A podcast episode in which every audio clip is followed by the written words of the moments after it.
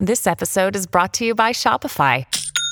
Forget the frustration of picking commerce platforms when you switch your business to Shopify, the global commerce platform that supercharges your selling wherever you sell. With Shopify, you'll harness the same intuitive features, trusted apps, and powerful analytics used by the world's leading brands. Sign up today for your $1 per month trial period at shopify.com slash tech, all lowercase. That's shopify.com slash tech. At Evernorth Health Services, we believe costs shouldn't get in the way of life-changing care, and we're doing everything in our power to make it possible. Behavioral health solutions that also keep your projections at their best? It's possible. Pharmacy benefits that benefit your bottom line? It's possible. Complex specialty care that cares about your ROI? It's possible. Because we're already doing it. All while saving businesses billions. That's Wonder made possible. Learn more at evernorth.com/wonder. When you need mealtime inspiration, it's worth shopping Kroger, where you'll find over 30,000 mouthwatering choices that excite your inner foodie. And no matter what tasty choice you make, you'll enjoy our everyday low prices, plus extra ways to save, like digital coupons worth over $600 each week. You can also save up to $1 off per gallon at the pump with fuel points. More savings and more inspiring flavors make shopping Kroger worth it every time. Kroger, fresh for everyone. Fuel restrictions apply. Welcome to Peoples and Things, a podcast about human life with technology. I'm your host, Lee Vinsel, an associate professor of science, technology, and society at Virginia Tech. You can reach me with comments and suggestions at leevinsel at gmail.com or on Twitter at sts underscore news. I would love to hear from you.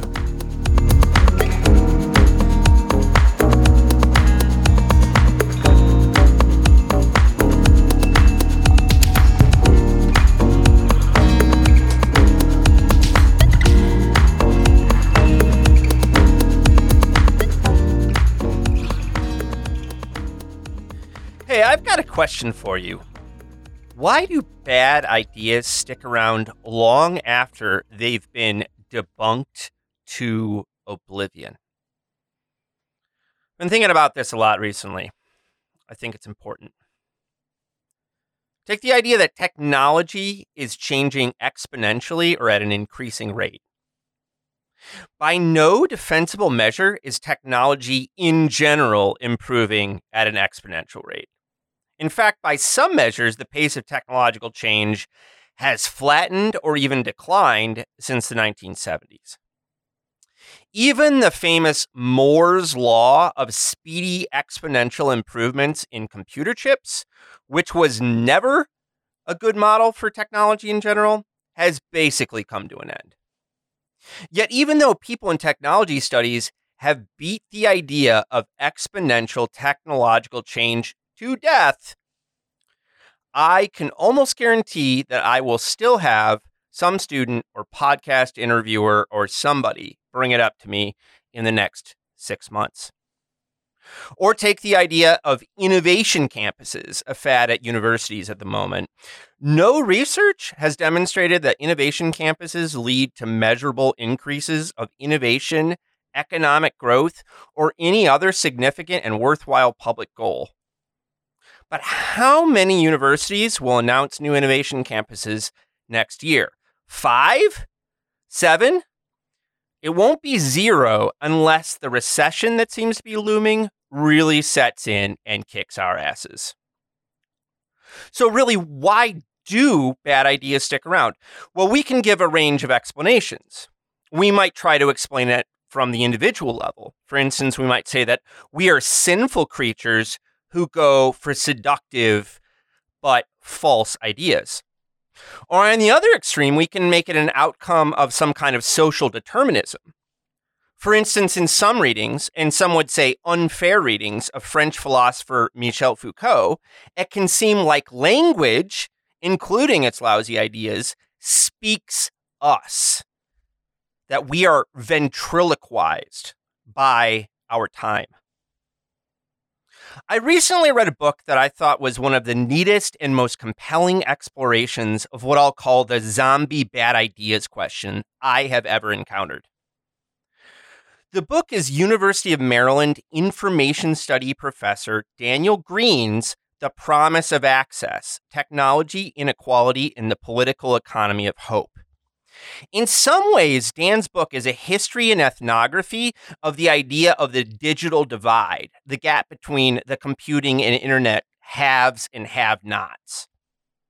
But at a deeper level, it's a wonderful examination of how individuals and organizations become magnetically drawn to sets of ideas, even though those ideas truly, truly, demonstrably, truly suck.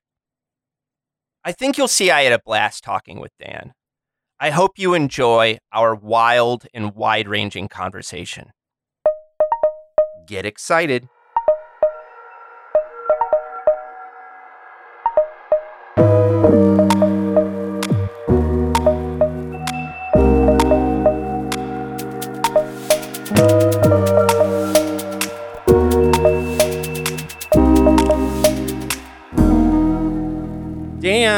Thanks so much for taking the time to talk to me today. Thank you, Lee. Really happy to be here. So, dude, The Promise of Access is a great book, and there are so many good things to say about it. How did you come to write this thing, and what were you trying to do with it?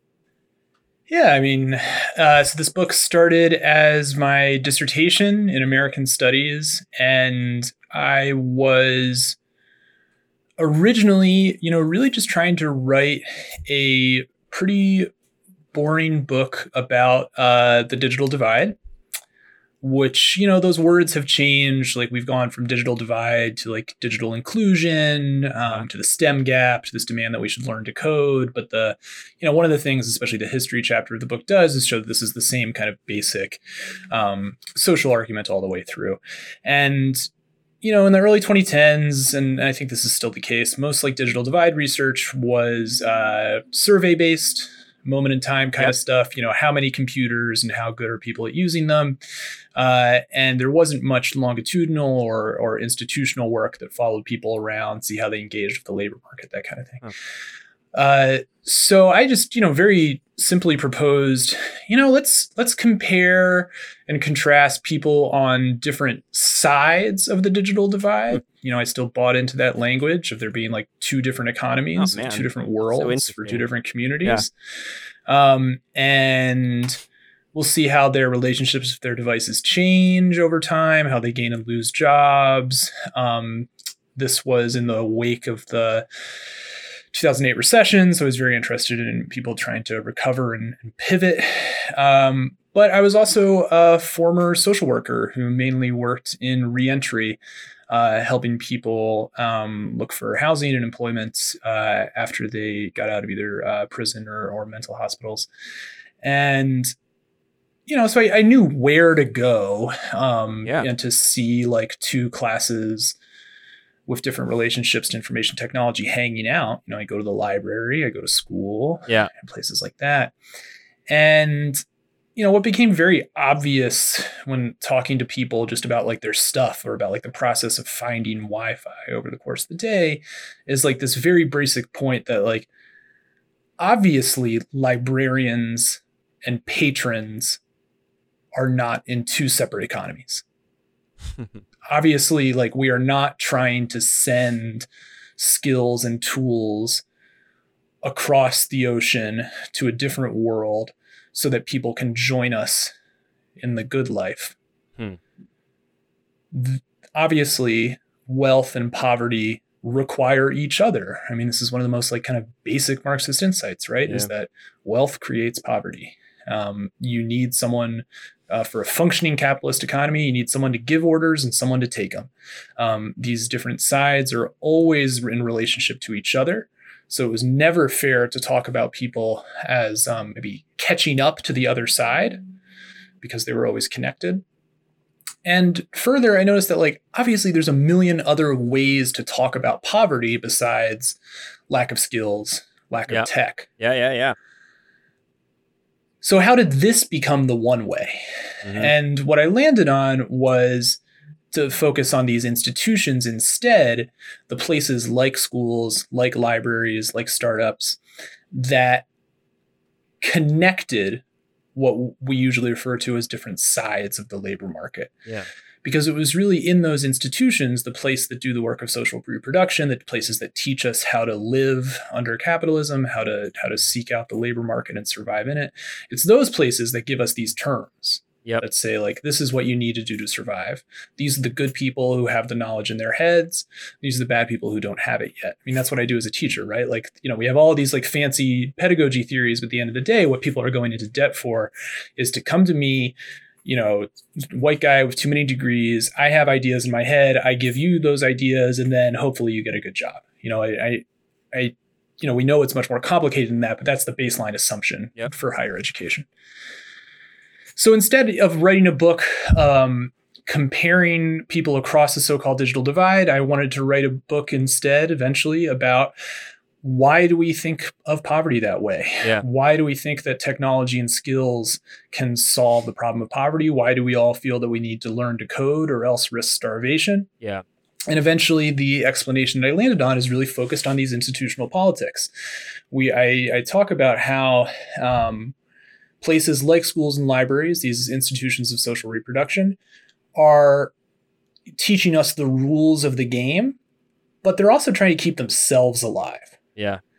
Because under the sort of fiscal austerity Oh, that totally. has marked out the last like 40 years Mhm. of um, you know local governance these are eminently local institutions especially libraries uh, and the kind of political illegitimation that has come with it. You know who needs a library? And we've got wikipedia. Uh, those mean things mean that these places are under a lot of stress. They don't have enough money. They don't have enough political support. Uh, and all of the other institutions around them that aren't staffed by guys with guns have been cut to shreds. So every teacher is also a nurse, translator, social yeah, yeah. worker, job coach, real estate agent, whatever. And under that kind of pressure, you are desperate to get the money you need, to get the political support you need, Yeah. and to make your really complicated job much simpler. So this idea, what I call the access doctrine, the idea that, you know, you get the right tools, the right skills, you will survive economic uncertainty. That idea is spoken into life by these institutions in order to keep themselves alive Mm-hmm. Mm-hmm. they stay they survive they keep going um, because th- that idea gets attention from politicians it draws much needed grants especially from places that do grant making right now which is like the gates institution google apps for education you know that kind of stuff uh, and they make these really complicated stressed out jobs much simpler you know so I, Yeah. I don't think any like librarian i talked to for example believed that yeah you know solving the homelessness crisis in dc is as simple as like making sure everyone has a laptop. No one believed that. But at the end of the day the library was effectively the largest homeless day shelter in the city and they did not know how to deal with the issue of for example like people sleeping in the library. There's Right. no other public space Yeah, yeah, no yeah. no place for people to hang out. That's very complicated questions. Librarians want to create a public space. They want to care for people but they have all these other demands. And once they start orienting their job around this is a workplace, this is where you train, this is where you learn how to be in an office, that makes that complicated question of are you able to sleep much simpler. You know. I just say, nope, you're not being productive, kick you out. Mhm. So yeah, so it started as a fairly the book started as a really simple story, uh, and became much more this thing about institutional politics and a much frankly bigger story about how we understand how to get to the good life Yeah. in the present capitalist economy. Yeah, man, we're gonna have a lot of fun. There's like so much for us to talk about here. Uh, you know, before we uh, kind of like get into some of the big stuff, I was um, I was interested ab- about this background of you being a social worker. Uh, I worked in psychiatric hospitals for five years of my life. I wasn't as I would didn't have a degree, so I wasn't a social worker. I was just a lowly orderly. But um, anyway, you know, I just wondered about that part of your life, uh, and you know, kind of like what you know how you got into that and then how you transitioned to grad school into american studies tell me that Yeah, so I um it's honestly like a it's a pretty not not a huge philosophical shift, more along um you know the the different jobs that you get along the way. Yeah. Uh, so I I was a, a psychology undergrad and was very interested in um, you know in direct service and, and Yeah. doing um, doing psych work and not doing it with what we call the worried well, um, but instead with you know with people in distress who really need help. And so I started working um, first as a, a general kind of uh, you know um, supervising like group houses kind of situation, and then spent most of my time working in what we call a job coach role. Hmm. And job coaches are this this became pretty popular in the last I don't know 20 years or so of um, community based supposedly evidence based um, clinical social work where you have like wraparound services that provide everything somebody needs so like our clinic in the dc suburbs um, provided uh, residential support psychiatric support um, therapy support, uh, you know, group activities, um, someone to help out with addiction, and then there was always somebody on someone's care team that helped them get back into the labor market. Yep.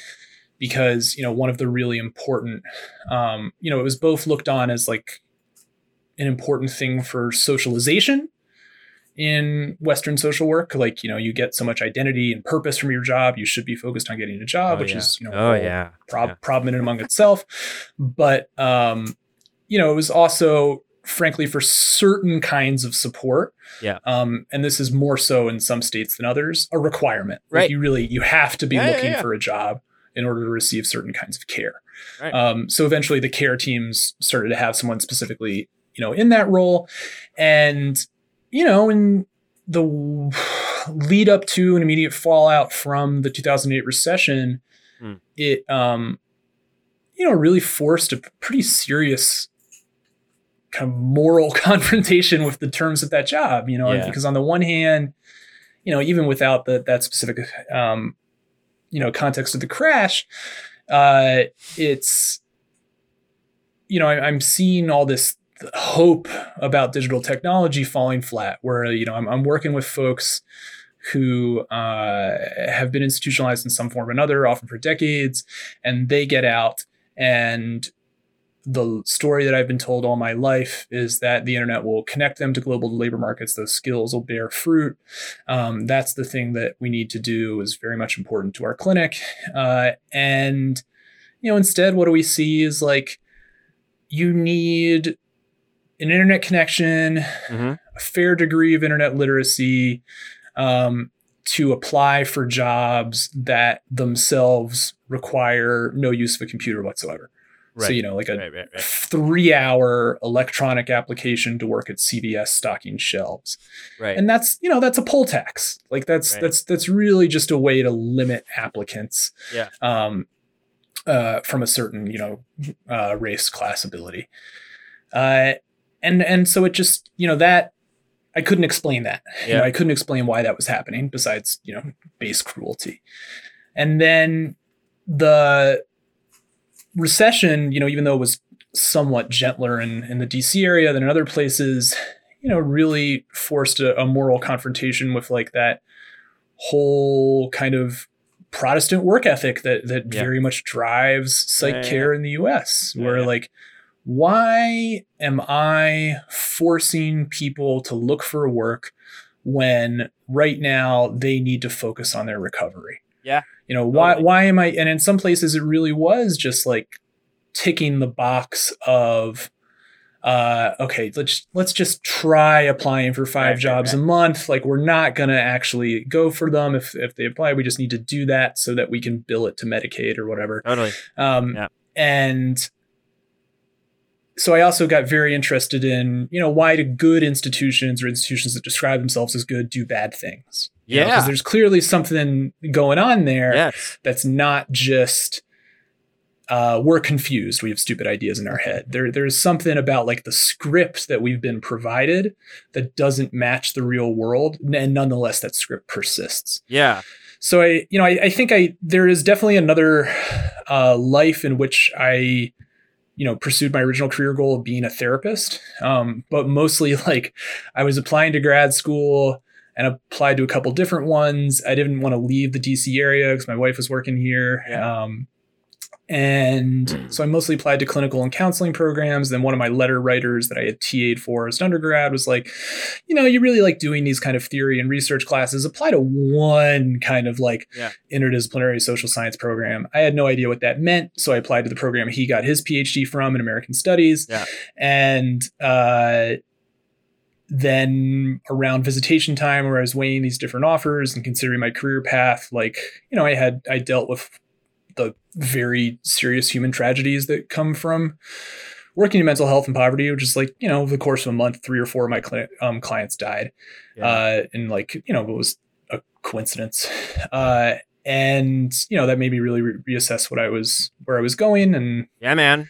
I, I frankly went for a desk job at the exact same. My wife switched career tracks and went to a much more direct service job. So Wow. now she's a nurse and I'm a teacher. And back then, like I was a clinical social worker and she was uh, like a nonprofit fundraiser.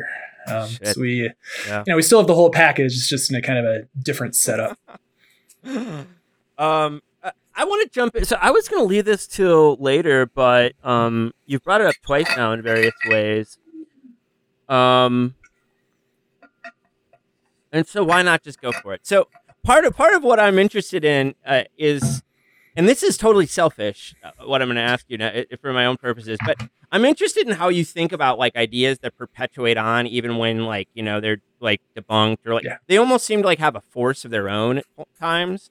And the reason I'm asking you this is I'm I'm giving a talk in like a week at a, a Christian study center here at Virginia Tech. And I'm looking at like Christian and secular authors who are critics of technology and saying like there's a conversation to be had here about like different backgrounds and how they bear on this issue. But the the to, the thinkers I'm looking at are like Ellul, or we could say like Il- Illich too. I mean, though they're different, Yeah. but like you know those kind of Catholic types. And Mhm. then like the Frankfurt School or something like that, you know, instrumental reason, or we could do Heidegger. We just do you know something that seems more secular. And but my problem with like if we take Ellul and and sorry this setup's long, but I want to get into it with you. So the problem with, for me is if we take like the Frankfurt School or Ellul or whatever, is that it hangs at this level of generality that I find to be not helpful very often. You know, like they're so rarely carrying with like actual examples to like give us eh, you know like concrete instances of how this plans out and how ideology works and stuff like that, right? Um, and so, you but but I think STS. I was thinking about your book today, and I was thinking about like Christo Sims' book. Um, Mhm. you know, the disruptive fixa- fixation, or Morgan Ames' book, or the Charisma Machine on the one laptop per child. I feel like this is something people are dealing with. I don't think we have necessarily like a replacement model, you know, or like a whole of like it's something that we can just port into it. But like, how do you think about like the force of ideas that live on, you know, and, and human lives, you know, and agency and things like that, which seems to be No, like, I mean, it's central not- to your it- question, right? It is it is absolutely essential to the question. I mean, it's really the it's the thing that drives this entire book is, like why do we stick to this script that we know doesn't work? Like I like I mean at this point like hey, you should just learn to code is a joke. But it is also something that is very seriously said. So like last summer when um, Gina Raimondo, Commerce Secretary, was uh, looking at some of like you know the crazy employment numbers that were coming out of the recovery from the pandemic. Yeah. It was like in May or something. Um, she was talking about all those like help wanted signs that the you know petty bourgeois dictators were complaining about. You know because no one was no one was working at IHOP or whatever. Yeah. And and she's at a press conference and she says very seriously like well, it, it appears that not enough people used the pandemic as a time to um, learn new skills. Ah! And that is like, could not be farther from the truth of the debate that we're having. Like it is like they're they're not dealing with uh, a shortage of of candidates. They're dealing with people who don't want to work those shit jobs. yeah. Like it is just it is just Yeah. does not match the facts at all. It's just a reflex. Like it's Yeah. just something you have to say because you have no other ideas. Right. And this is, you know, I, I think this is true in the narrow sense of of the issues that we're talking about here, but also like a, a much more general sense of like fin de siècle neoliberalism post 2008 where there just there are no new ideas Yes. you know there is it is there is just a zombie politics where we have nothing new Yeah, like no yeah. one has has come up with like a new model for how things work i mean i, I think there are like some things from the left like the way that we are, are talking about like abolition for example now or, Yeah. or the green new deal are, are different from what has talked about before but those are not you know what's getting debated in the state house um, Right. and you know, I think we see that technologically too. Like I, I very much take the point like um that like Jason Smith or Aaron Benanav makes, where like you know, really, what new technology has come out in the last twelve years? Yeah. Like what what is like genuinely changed Yeah, it's all that wasn't Yeah. present in the 21st century. So so I, I think this is a, a general problem for the the current political economic climate. Yeah. Um, and I I very much appreciate the um, the work Morgan and, and Christo have done with the, their two excellent books that I, I am um, very much thinking about is like to my eternal chagrin that I wasn't able to talk about Christo's book more in particular. I had like a long kind of comparative note about it in the beginning of the chapter Yeah. in the beginning of the intro that I just Yeah, yeah, that's because, what happens you know, when you write the book. that's just how it happens. Um, but we're gonna do an event together Ah. at um, 4S this fall that'll hopefully be um, where we can work some of this stuff out. Um, Ah. Because I, I do think my approach is genuinely different from what they are, um, and that like I am not trying to uh, explain again why this is a bad idea. Uh-huh. I think there have been many people who are much smarter than me that have explained why Learn to Code doesn't solve poverty. Yeah, You know, Virginia, Virginia Eubanks, P- Peter Cappelli, you know, uh, Mark Warschauer, like there are a lot of people, real smart. That's fine. Keeps happening. Um, I want to instead explain why we're addicted to this, why Yeah. it survives.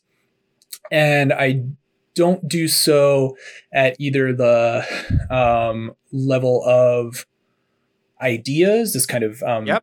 reformist fixation that uh, Christo talks about, which is correct, like anthropologically, that is exactly what's happening, Yeah. um, or this, uh, I guess, kind of mm, inventor mindset um, that uh, Morgan is talking about, which Hmm. again is anthropologically correct. It is what's happening.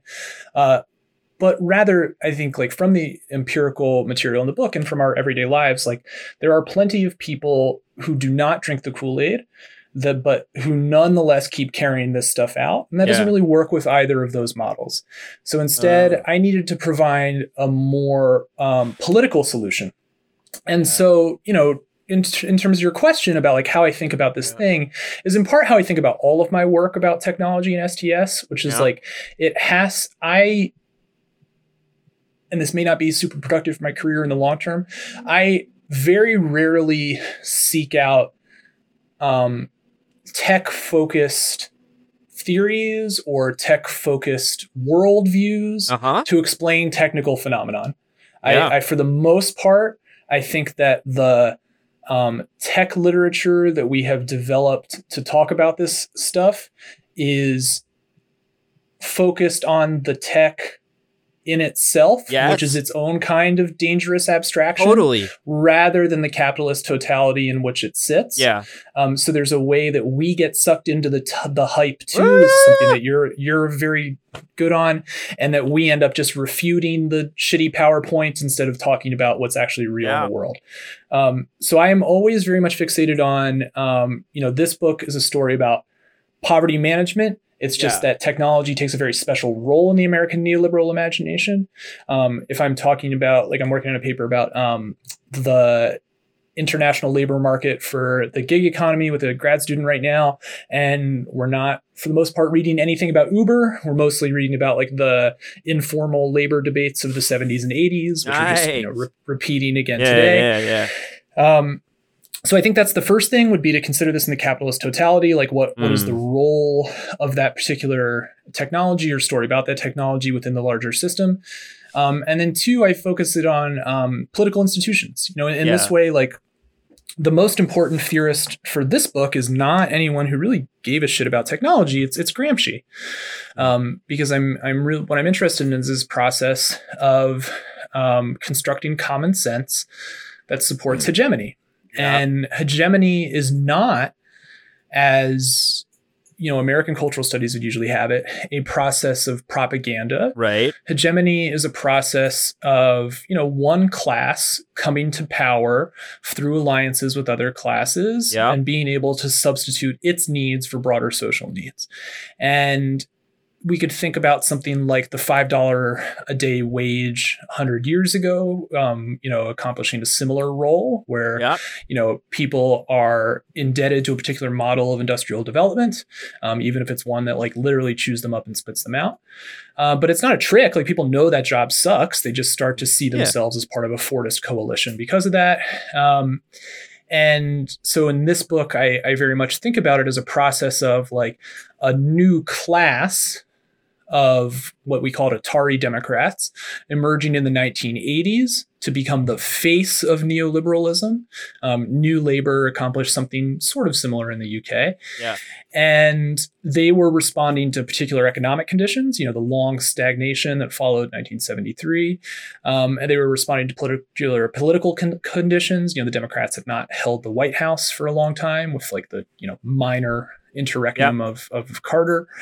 Um, and they were dealing with like a you know a broad political dissatisfaction with what was going on like they're you know I, I think by the early 90s when clinton and gore come to power i mean most people had realized like oh we're not actually getting good jobs after we deindustrialize Yeah. we are either out of work permanently or semi-permanently um, you know going in and off the unemployment rolls or in and out of disability or in and out of crap jobs um, or we're being sorted into um, service jobs that you know theoretically could pay more but certainly don't Yeah. uh, and just don't have the um, organized labor capacity at present that industrial labor used to. So, you know, I, I try to think about these ideas that stick around as things that hold together a particular political economic uh, hegemony situation whatever um, and so then the question becomes like what is each part of that coalition's investment in that particular set of ideas Yeah. um, what do they get out of it and you know if their incentives change or if the coalitions change Yep. how might it be different Yeah, yeah, yeah. This is really nice. I mean, I think this is kind of how I've come to see like innovation speak and um, you know, like higher ed administrators too. I mean, there's a certain like what I like about your picture is you have this hegemonic thing going on, and you have these elites. We're gonna get into. By the way, like r- listeners should realize know that we're kind of just as a way of kind of orientation. We're kind of talking about chapter one in a sense right now about the discovery of the digital digital divide. Um, but I think um, what I like is the hustle picture, right? So you have this certain elite Yes. elite thing going on, but then you have these institutions that are kind of like you know they have their own interests, and sometimes it's just you know for these folks strategically, it's helpful in all kinds of ways as you lay out for different reasons, depending on the kind of institution, to talk in this way to kind of reinforce the idea, right? So there's kind of like hustle picture that's built into your picture of neoliberalism or something like that. Is that is that fair? Yeah, I mean, I, I think it's. An, I, I say this pretty often. Is like they really, the executives really do read all those airport books. Yeah, sure. They they really do read like you know Ten Rules for Life or whatever. Yeah, Um, and it's in part because the other people in the guest lounge, you know, the United Club members or whatever at the airport, are also reading those books. And you need to be able to talk to those people when you need to renovate your library, Yeah. to you know make a deal with the state house, to you know those kind of things. So it is a, it is the creation of a shared culture um, that gets used for all sorts of instrumental ends. I love it, dude. It's so good. All right, now I want to. Uh, we're going to talk a little bit more about um, the first ch- chapter, which you've already kind of gotten into. Clinton White House, and before the Clinton White House, there's these set of actors you call the Atari Democrats. Um, so why don't you? I mean, part of what you're you're talking about, as you've already outlined in this chapter, is the discovery of what we call the digital divide, right? So tell us a bit about the Atari Democrats and like how the they discovered digital divide, if you want to put it that way, or you can put it however you want to. Yeah, definitely. So, um, you know, and, and to be clear, this is a name they give themselves. Like it is like Yeah, yeah, yeah. classic, like um, you know, like the them all doing the Macarena at the 1996 DNC. Like they're they're always going to choose the corniest option because that's you know that's who they are. Um, and so who are these people? All right, so mid 70s the the wheels come off the bus for you know a million different reasons you talk about the gold standard we talk about uh, you know the end of uh, industrialization we talk about like putting down anti-colonial social movements the world over um, but the the post-war political economic system just stops working Yeah. and so there is a large amount of people who are being uh, rendered surplus by these economic transitions. And for the resurgent right, especially the Reagan Republicans, they uh, have a relatively easy answer to this problem, which is law and order. You know, if there there are people who don't Mhm. fit, Mm. then we will lock them up and throw away the key. Um, this is where the welfare queen discourse comes from. This Right, where the, you know, like telling New York to to stick it, you can go bankrupt comes from. Um, and you know, at a certain level, there's a a great deal of contradiction between this and something like Morning in America. So at the same time, the neoliberal right is also saying like there is unlimited opportunity here. Anyone who works hard in America will be able to find a place in the new economy. Um, and that like endless opportunity would seem to contradict, okay, step out of line once you're in a cage. Yep. But I, I think there is, you know, as always on the American right, a certain kind of like atavistic like zeal in just locking people up. Like it feels good Yeah. but they don't really worry about that contradiction. And it seems to be very popular with the rest of America. So, you know, two straight landslides for Reagan, um, wipe out the New Deal um, Democratic coalition. In response, the Democrats need to figure out something else to do. And they are they come to represent a different class coalition or at least shed the other parts of that class coalition that had carried them through the new deal era and so they do two things they recruit a new set of donors, new set of money at the top. Mm. This is um, people with a global political outlook, um, people who are very interested in high technology, and so need some sort of federal support um, for R and D. Mm. Um, people who uh, want to make global trade deals happen to ensure that English uh, remains the language of commerce, um, to ensure that Mhm. we, you know, maintain our kind of export economy that is, you know, competing and struggling against Japan and Germany. So it's a lot of people from Goldman or MCI or HP or Mm, Apple, mm. like John Sculley. Like these are the people who are recruited to the new Democratic Leadership Council Mm. along with folks like um, Gephardt or Gore, um, these kinds of folks. And at the same time, they're also very much changing the base of the party. Mm. You know, the people who are most uh, active in the Democratic Party, the people that the party is um, most trying to recruit, uh, either to run or to vote. Um, and those folks look very different from the New Deal coalition. These are white people like me. Um, they're uh, highly educated. They're usually working in office parks, often in the suburbs, Mhm. Route 128 in Massachusetts, Montgomery County, Maryland, uh, Silicon Valley. Um, they rise through the ranks in their job, not through any kind of like uh, trade association or a union, but through their education and credentials. And you call them the creative class. That's what you call them, right? yes, I'm very invested in the creative class. Um, but yeah, I mean, like, I, I think there is, you know, in part, what I'm trying to do here is is to like say that there, yeah, there is like a sociological basis for like Yeah. this new political coalition. It's just that we often get like the um, causal direction wrong. Yeah. Right. Yeah, yeah, yeah. You know. Um, so those people are coming around, and they, you know, are very against certain aspects of the Republican agenda. Uh, for example, like um, very, very invested in um, equality of opportunity. Yeah. Uh, But you know, if you you scratch a little bit and see that these folks are also very against um, any kind of formal redistributive measures, especially the things that would touch them. Um, so new affordable housing, great. New affordable housing in my neighborhood, not so much.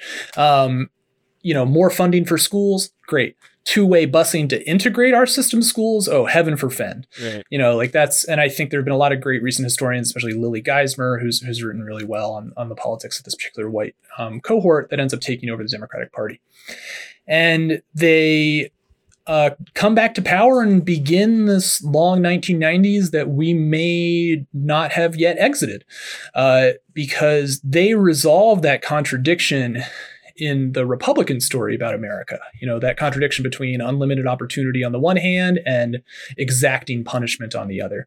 And they do so by commercializing the internet. Mm-hmm. So the voter base and the donor base are both um, much more invested in the internet in the 1980s than most Americans are because most Americans can't see it or touch it. Um, and Al Gore had long wanted to privatize the internet, finally gets his shot in the 90s. And the pitch that the Democrats give is this thing will connect everybody to the global labor market. You know, there, wherever mm-hmm. this thing touches, you will have the opportunity for a good job. Yep. And so that makes the privatization of the internet an anti poverty measure. And that means that we always have to make sure that we remember that technology policy and poverty policy are happening together. Because the exact same time that the Clintons are saying, well, these people who are left out of the internet, um, those people are a drag on national productivity. You know, they yeah. need to get online. If they refuse to get online, that's a sign that they're not particularly productive. And so then we can turn to the more carceral wing of the state. Yeah, yeah. At the same time that that is happening, and these um, discovering the divide reports from uh, falling through the net in the um, NTIA as as well as like the whole kind of NGO world that that births.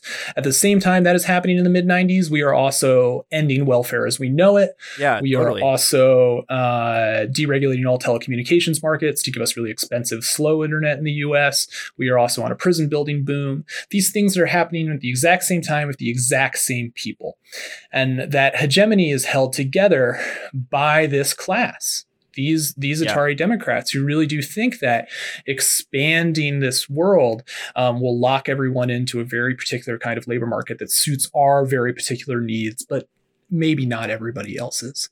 Mm-hmm. Um, so in that way, I'm, I'm reading the uh, internet policy as part and parcel of the um, success of neoliberal hegemony, which really needed Clinton to happen. You know, you don't get that hegemony just with Reagan yeah. because you know half the country is fighting against it. It really takes Clinton to cement that as common sense for everybody. Can you help me understand something that's? I mean, it's part of what you just said, but it's also a, even more background uh, than the way you just put it, which is that I've been trying to understand recently um, how the the good old Dems got so wedded to education as the solution to policy or economic problems basically and um and part of it is in your moment but i also see it a bit before so my example would be i've been following robert reich the mm-hmm. you know like the you know yeah. and in the early 80s he's doing uh kind of like um industrial policy stuff right because it's all about it's about the worries of the 70s and melting deindustrialization all that kind of stuff education's already in there a little bit, but in by the mid 80s, even before the internet really comes online and that becomes his focus, which it does become his focus, already the education for him and I think for others is like the answer to all these economic problems, including inequality.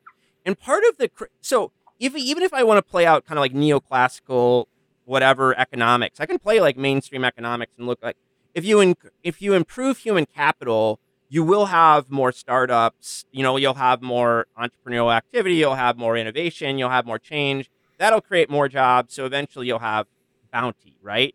But how much are you? Really, it's not sure. that, right? And so, like, the question is like, wh- where is their vision of like creating jobs? Because it's like you can. This is what happens, right? We encourage people to go to college.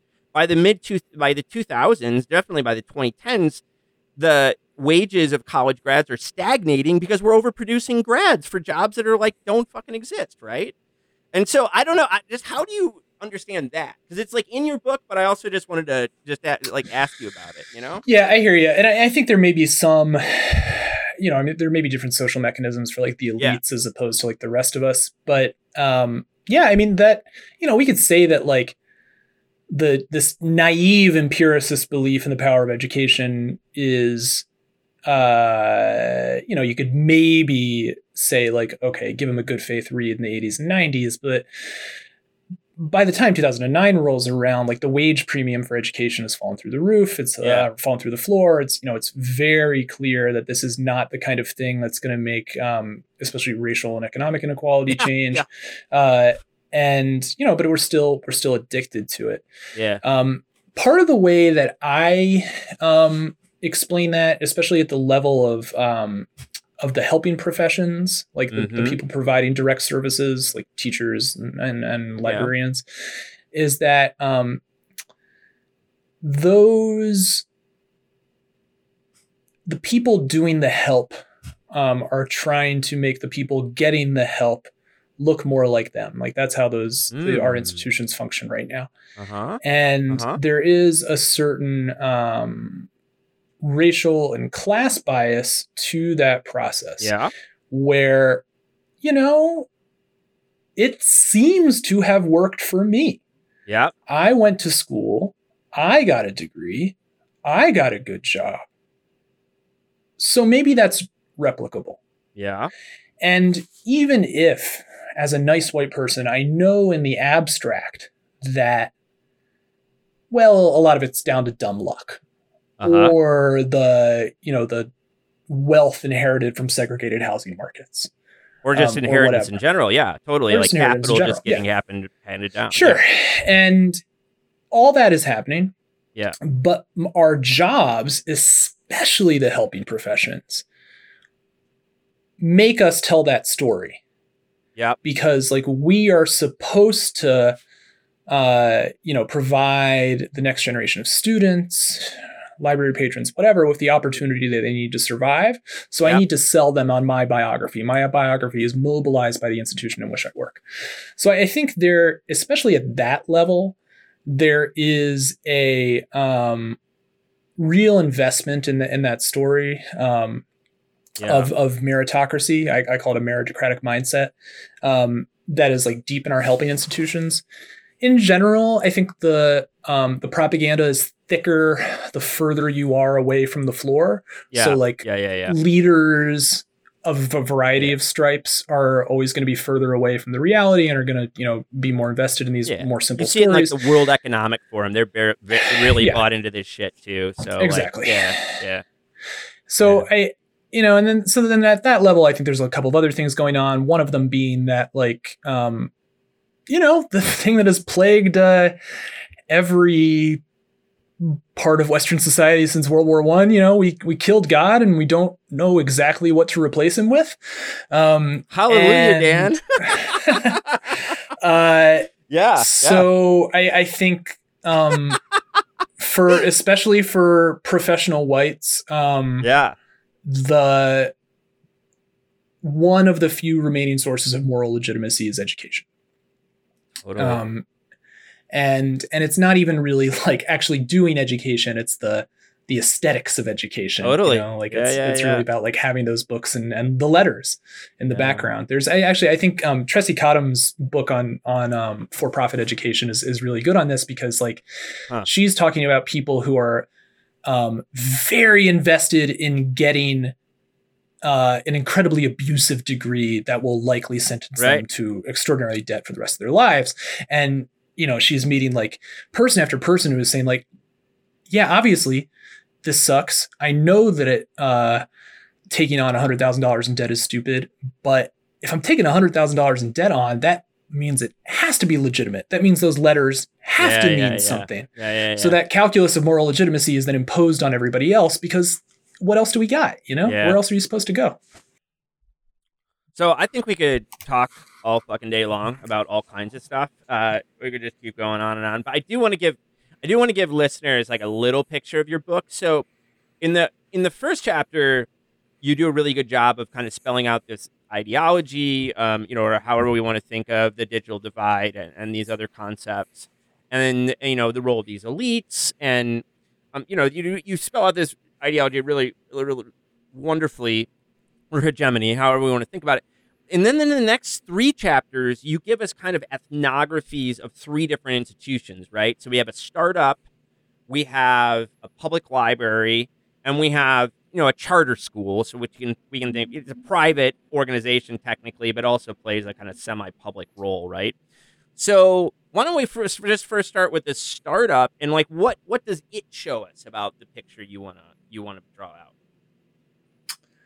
Yeah, so I mean, this is another place where um, the the project transformed over time. So what had seemed like a place where you know I wanted to see how the other half lives mm-hmm. um, became as I was uh, writing the book much more of a story about an ideal type organization because if there is one kind of organizational form that all of our offices and cultural institutions and governments have been forced to like remake themselves on the basis of it's it's startup life.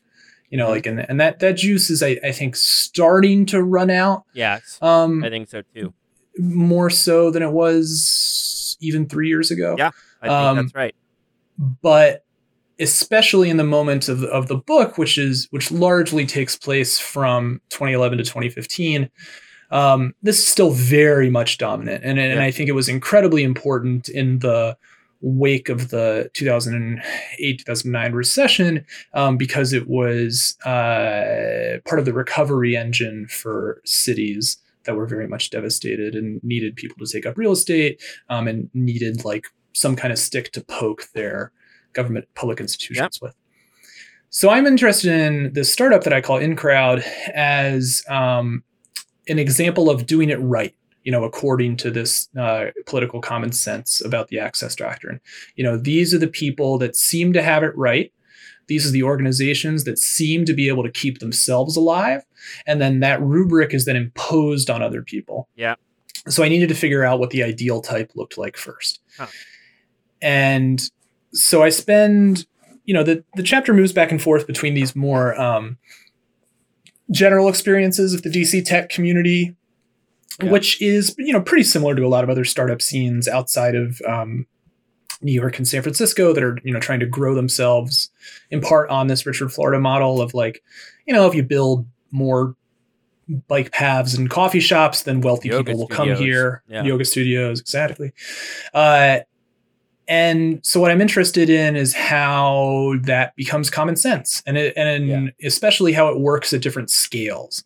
So mm. the um, that chapter gets bigger as it goes, and I and I'm really trying to explain how this um, startup mindset, this uh, belief in social mobility through technology, works for individuals, yep. for organizations, and for a city as a whole.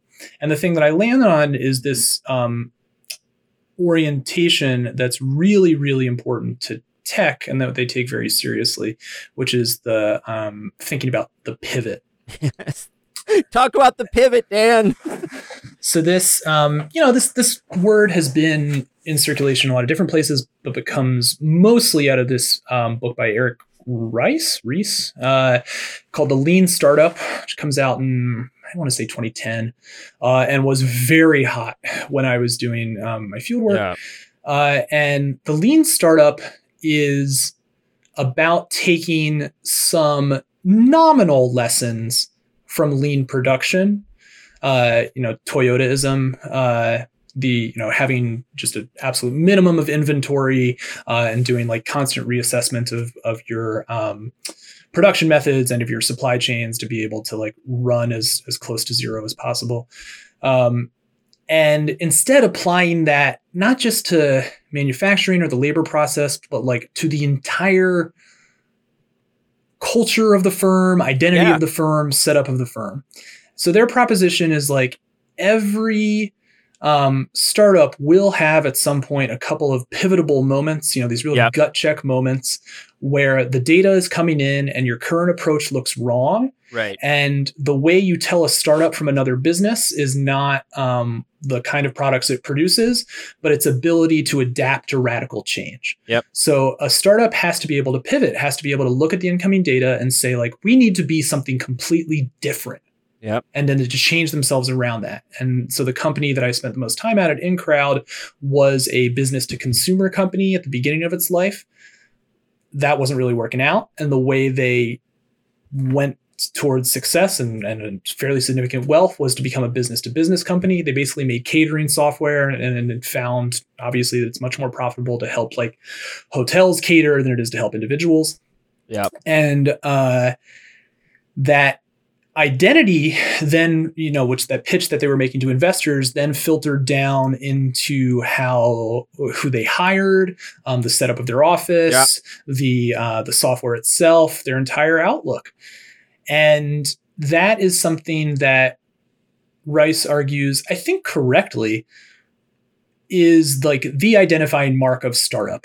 You know if, if Yeah. startup means one thing it is this um, heroic ideal where you can not just like survive economic change and economic uncertainty, but like kind of master it and then surf the wave.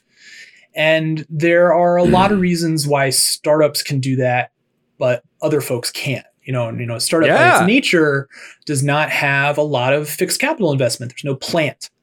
Um, so you don't have to like reshuffle stuff around that much yes, of course. it's a it's a fairly small organization that can Yeah. hire and rehire. They often have like um, no revenue but a ton of investment. Yeah. So like they have like the funds, the what they call Yeah. the runway that is able to like readjust this kind of stuff. And so I was really interested in seeing how that played out throughout the um, the organization, and then for the city at large, because the pitch that the city made to startups, and that the startups in turn made to the city, was that we will help the city pivot. You know what you Yeah, yeah. what you see us doing, we will help you do.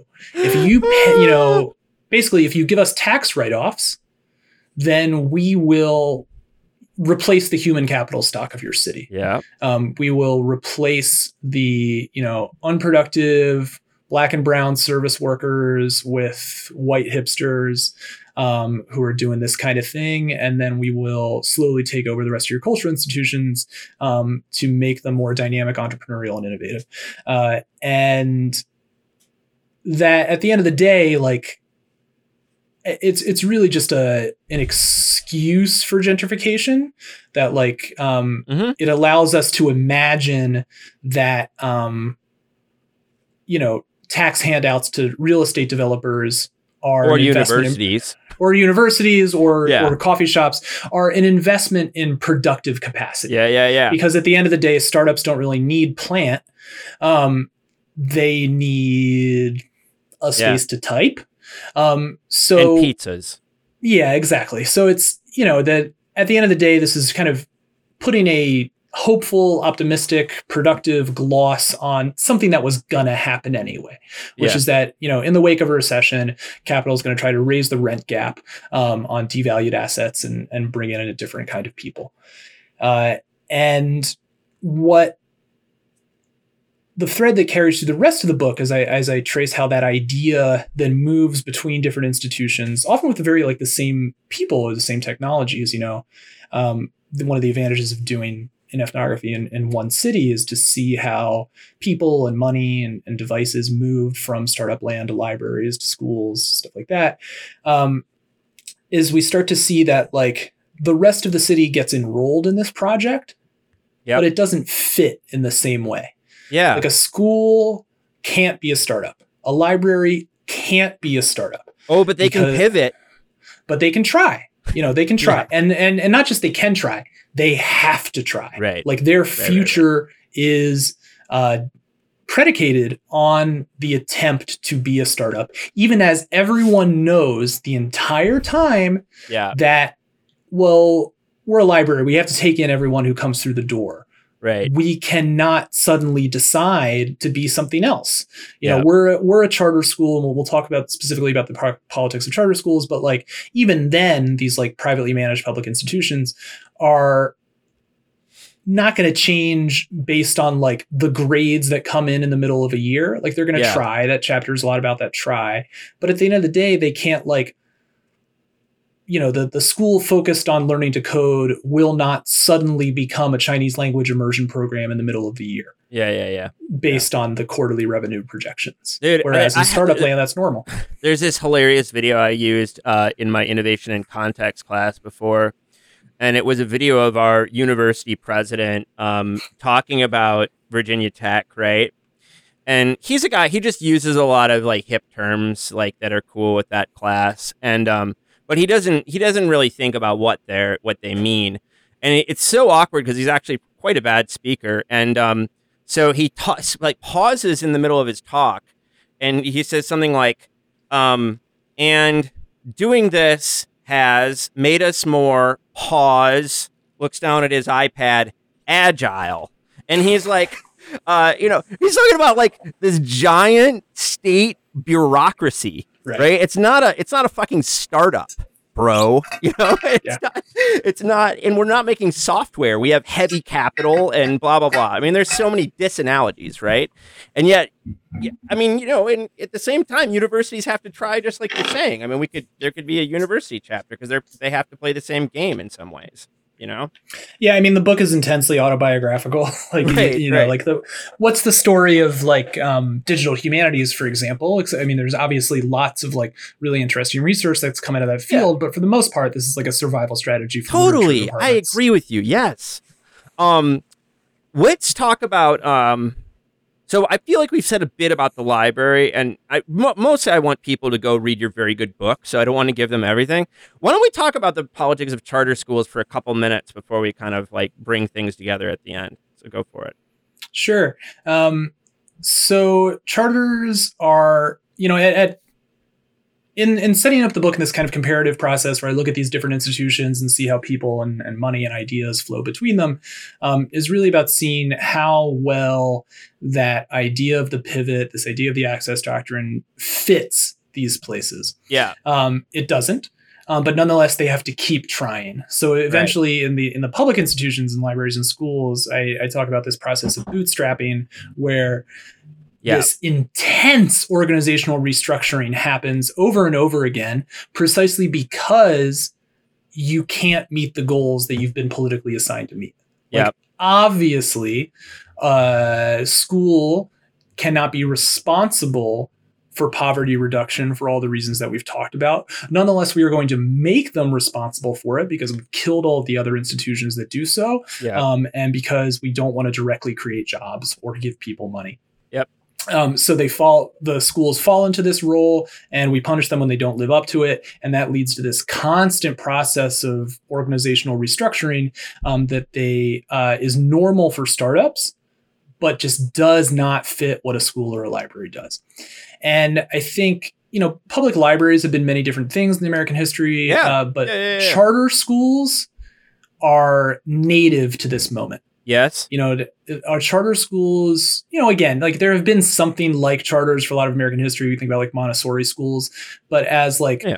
the publicly, or I'm sorry, privately managed public assets that are intended as a poverty reduction measure are intended as an entrepreneurial market where like the best model wins out measured in test scores like that thing is really native to the 90s and 2000s so you know we can think about um, you know as i'm doing field work uh, at the end of um, Michelle Rhee's reign in, in DCPS, you know, she's uh, this is our um, who was the schools chancellor here, um, and she is pictured on the cover of Time magazine with a big broom, uh, cleaning up American public schools. She then becomes a star of um, the Waiting for Superman charter propaganda documentary that um, Obama airs at the White House Yep. with uh, a bunch of the kids who were starred there that's happening in DC, and there's like you know I think fairly uh, be fair to say a, a revolt against that mayor Fenty and that Chancellor Rhee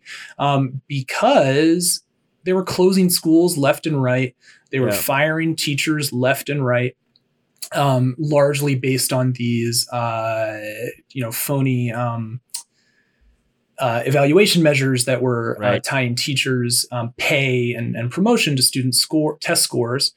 Uh, voters got really fed up with that in large part because you know not just like closing schools is obviously a threat that everyone uh, feels but um, right. dc did not have a uh, comprehensive public university until the 80s when udc was formed um, so really the only um, route to the professional class was through a teaching degree mm-hmm. and uh, black dc very much perceived the closure of schools and the attack on teachers' unions as a threat against the black middle class. Voted these people out. Yeah. Um, so those dynamics are very specific to the present moment. And I wanted to really zoom in on, um, just like the startup, uh, a school that like represented the best possible instance of these trends where people were giving it a good faith effort, were really trying to help. Um, and we're not engaging in any of like the you know fi- financial chicanery or like TED Talk BS that like so dominates the sector. So it was very important to me to look at like you know a, a what I felt was a good business, good library, good school, um, to really look at um, mm-hmm. these things in the in their best possible case. And I, you know, I would feel comfortable sending my daughter to the school that I called Du Bois in the book. Like it's it's a good school. It doesn't you know exist in the same form as it did when I studied it, mm-hmm. um, but it was a nice place where people really were trying. And what happens there is that the the thing that people were recruited to try really hard on this like v- racial justice mission, yeah, um, butts up against the uh, political mission of the school, which is mm-hmm. raise test scores, get kids into college, save them from the underclass. Yeah. Um, it's intensely racialized with a largely white um, teachers dealing with largely black and Latino um, students. Uh, and you know what happens over time is that the uh, they are really forced to give up this racial justice, accepting of everyone mission, and become a much more competitive, disciplinary, yeah. um, professionalized space because their regulators, their donors, and their school board need to see year over year improvement in test scores. They need to see the numbers go up. Yep, and yep, they yep. need to see that the use of information technology, primarily these laptops that every kid was given, are are part of that story. Yep. And that causes everybody a lot of stress. You know, teachers yeah. Oh, yeah. teachers start quitting, teachers start collapsing, students really freak out that like, hey, I don't really want to go to college. There's not really room for me here. Um, and the whole thing, uh, as we get towards the the first senior class that, that I was um, spent a year with, um, the whole thing really starts to feel like the school uh, has changed. Like it is not the school that everyone signed up to either go to work in mm-hmm. or to attend. Like they yeah. pivoted, they did it, um, and they ended up leaving a lot of people behind. It's fascinating, man. It's it's um. I mean, I I can hear your um autobiographical story about how these institutions stitch mm-hmm. together. But still, one of the things I really like about your book is how you let each institution be it each institution. I mean, this is a kind of methodological thing you do, and you try to understand the space they're working in and and yet like this the in some sense like a master logic still plays out but it has like these nuances depending on what you know what your industry is what the the history is there what the background is and so yeah i mean just hats off to you. I think it's a it's a cool part of the book that you really go all the way on it. I, I appreciate that. It, it really was a goal to try to you know t- to be a good marxist and pursue like an immanent critique. Yeah. Like I, I, it is very important to me that i address these places on their own terms and follow those logics on their own terms yeah. rather than critiquing it from the outside which is important. Like we need like you know yeah. normative and political alternatives to whatever the dominant Yeah. vision is but to really understand what that dominant vision is how it works where it came from is we have to not believe in it but like follow it to its logical conclusion so it was really Sure. important for me to like um understand these folks on their terms and then you know that's built into the ethnographic process in a way like you know i always had people like looking at my drafts who were you know i was um, Yep. in the field with that kind of thing Right on, man. Um, so I mean, one one way I I wanted to ask you about why it's the politics of hope, But I also thought you could just put your some cards on the table and say like, you know, when you think like when you think about better roads forward. I'm not going to ask you what gives you hope, Dan, because I don't I don't know if that's even an appropriate question. But like, you know, like what when you think about better roads forwards on these issue, like what do we need to do, man? How do we cut out the bullshit and like start getting real about what we're facing here? Yeah, we're, people uh, start being real. Um, I I'm actually pretty comfortable talking about with uh, the what is to be done question, um, in part because you know I, I like the book, I believe in it, and I think I'm right. Uh, and yeah, the so why hope in the present? So the the subtitle of the book has this political economy of hope, um, and in part that's because these institutions of social reproduction are uh, hinged to or have their, their compass oriented to um, future labor markets, Yeah. and that our our current work will bring um, success in those in that economic future. So they're always tied towards that future orientation. I- interpersonally, the way that that is represented in kind of like the everyday work of of going to school or going to the library are these um, intensely vertical relationships between um, the helping professional and the person there to be helped, between the librarian and the patron, between the student and the teacher. You know, even as like obviously there are many other things that go on in these very diverse institutions, the the script that we're taught to read is very much I have the stuff and the knowledge. I will give you the stuff and the knowledge, and then you will survive. That Yep. may not work, but that is the script that we are supposed to read. Yep. Uh, that means that these places are um, intensely individualizing. You know, there's Yeah. we've, Yeah, yeah, really cut across any kind of like possible community fabric in these places. Uh, and that means that when push comes to shove and either party, the helper or the helped, wants to resist the things that are happening in these institutions, they often fall short individually um, because they just don't have the juice to take it that far.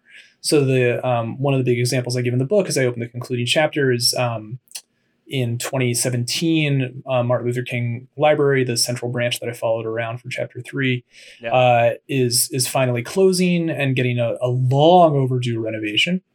Um, but in so doing, they close what is effectively the largest homeless day shelter in the city. You know, hundreds of people dropped off every day um, or, or on the walk over because it's a central location. You're generally not allowed to stay in homeless shelters during the day, and you know, there's no public space in the city. Like, there, Yep. where are you supposed to go if you don't buy anything? Um, the library is really it, and no one was happy with the closure. Um, Yep. Librarians' jobs had suffered because they had been oriented towards this more, you know, training orientation for knowledge work. They had been charged with doing much more policing for like kicking out people who weren't being productive. Um, patrons were upset about getting kicked out of the library because they had nowhere else to go. Yeah. Um, but they couldn't do anything about it. These two sides were were split up. Um, there was like a meager protest of like maybe two dozen people at the closure, but the city just kind of rolled right over them.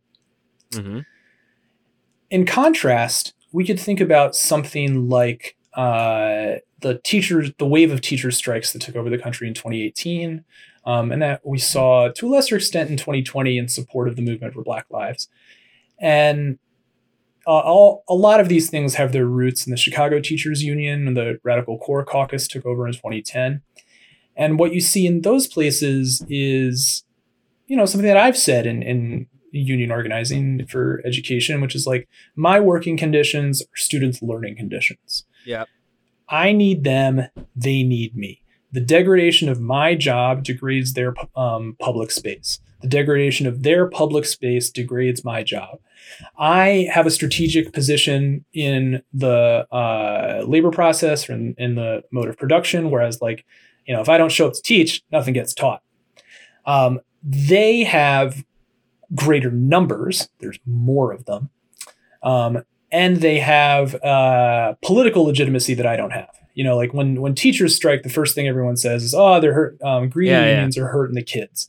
But if we follow like what CORE did in, in Chicago and continues to do, and we're organizing with our students, um, with their parents, with other workers in the neighborhood, we're all in it together because we all really do need the school because the school Yeah. is, you know, in reality, not just a place where you get computer. School is where you get food, where you get Yeah. friends, where you get translation Yeah. services, where you get care, where you play basketball. It's, it's everything. Yeah. And we all deserve that. We all deserve all the parts of the good life. Uh, and those political relationships where we march together, you know, where like LAUSD teachers are um, striking in part because they their students are being constantly frisked every day. Yeah. Um, You know, Chicago teachers are striking because they want to re- um, divert some of the city's real estate development fund into schools, you know, where they don't have working air conditioning. Uh, that is not a vertical relationship. That is not me saying like the only way you're going to survive is by being like me. That is Yep. instead saying like we're different, we're not the same, our fights are not the same, but our Yeah. fights are intersecting at the same place in this building. Mhm. That's a horizontal relationship because I need you and you need me. That is very different from what the access doctrine is teaching. That there's only like, you know, that you have this slim life, Yeah. life raft to be able to survive. Instead, it's saying like we need to fight together. It's not about the future, it's about the present. It's a very day-to-day thing.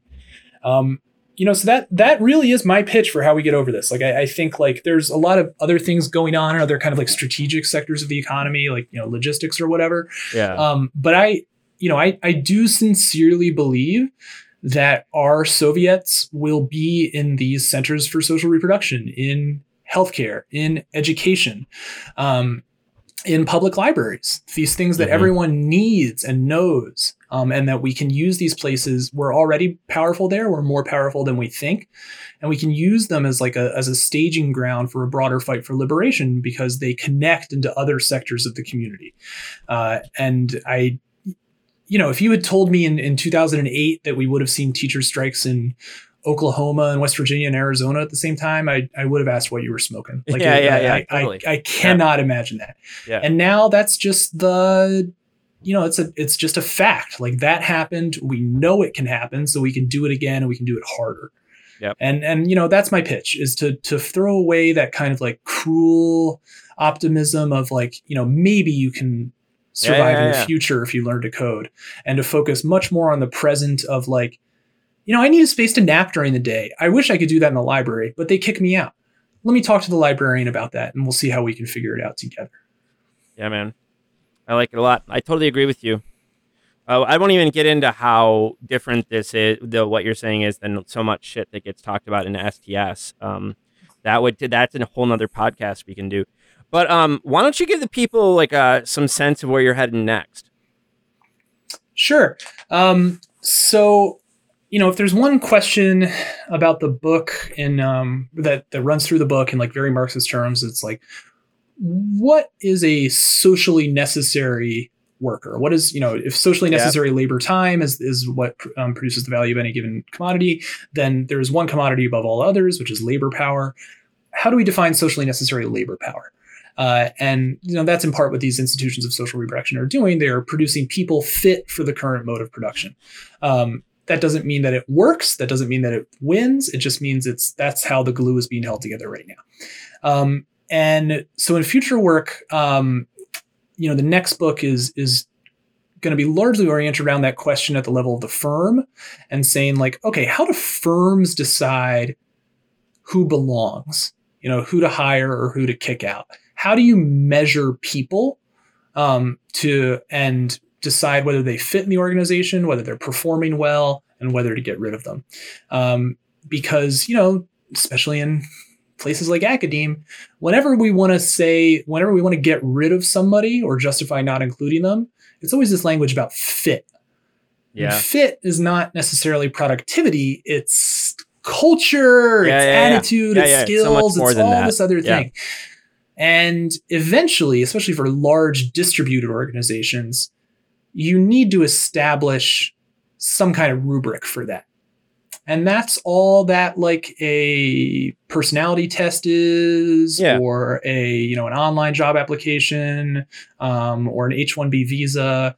These are all different instruments we use to kind of standardize fit across um, broad organizations. Um, so yeah, I want to write a big um, but kind of episodic book about the different artifacts that we use to standardize fit.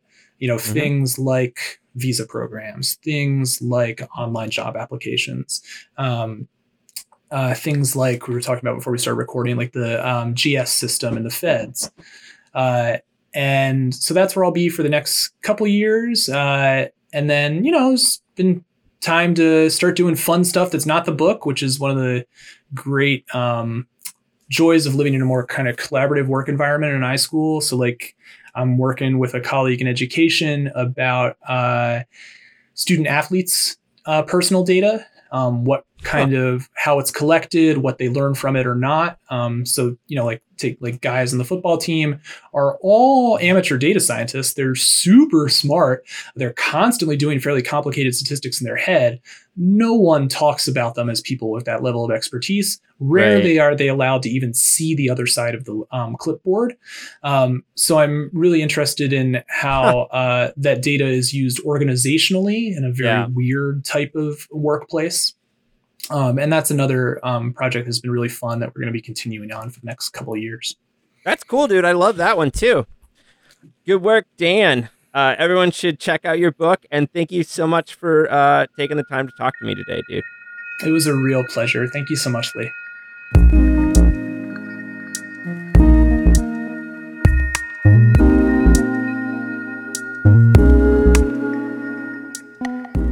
I hope you enjoyed this episode of our podcast. Peoples and things, like most things in this world, depends on the work of many people. I want to thank my brother Jake Vinsel for writing the music for the show. I want to thank my buddy Juliana Castro for designing the logos for the podcast. You can check out her work at julianacastro.co. Peoples and Things is a production of Virginia Tech Publishing and the University Libraries at Virginia Tech. Production activities are supported by the Athenaeum, a space in the library that acts as a hub for digital humanities teaching, learning, and creation.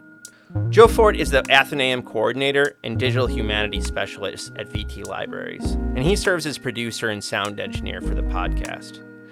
For information about other podcasts from Virginia Tech Publishing, visit publishing.vt.edu. I also want to thank you for listening. Thanks.